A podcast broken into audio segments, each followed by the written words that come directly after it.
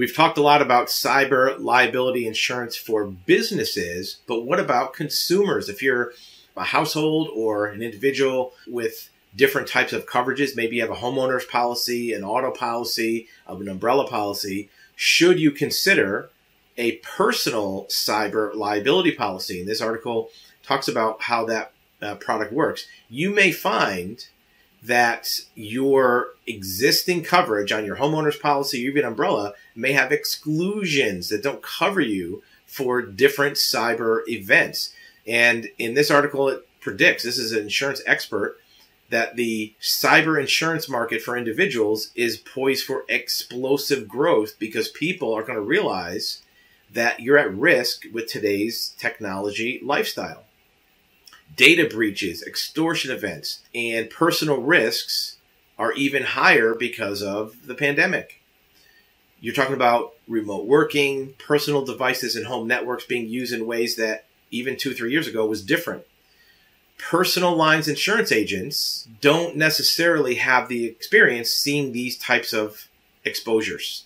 They're used to covering you if you have damage to your house, if you crash your car, God forbid, or if you have other personal lines, property and casualty lines coverages.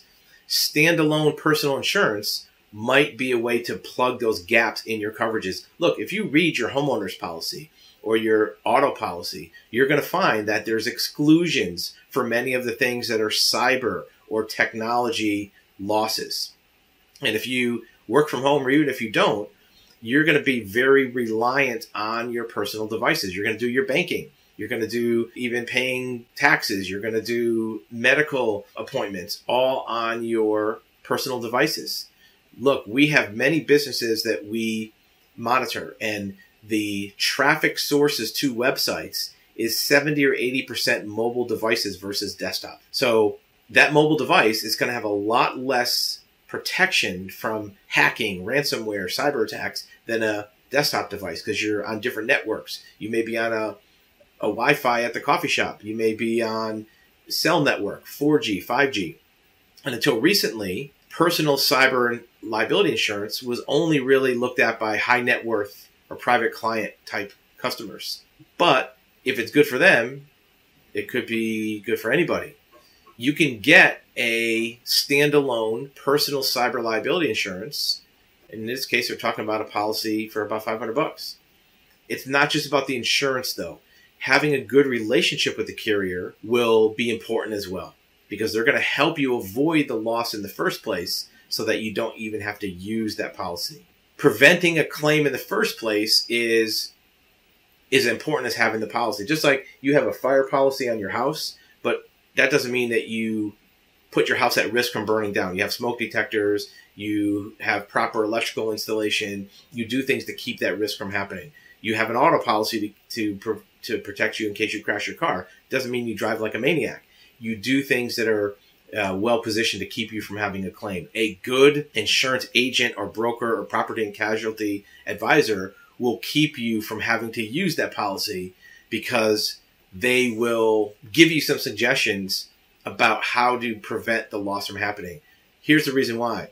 The way to prevent a property loss from fire, from flood, from, you know, damage has been known for 40, 50, 60 years. People know these losses in the insurance industry, and that's been passed down to clients.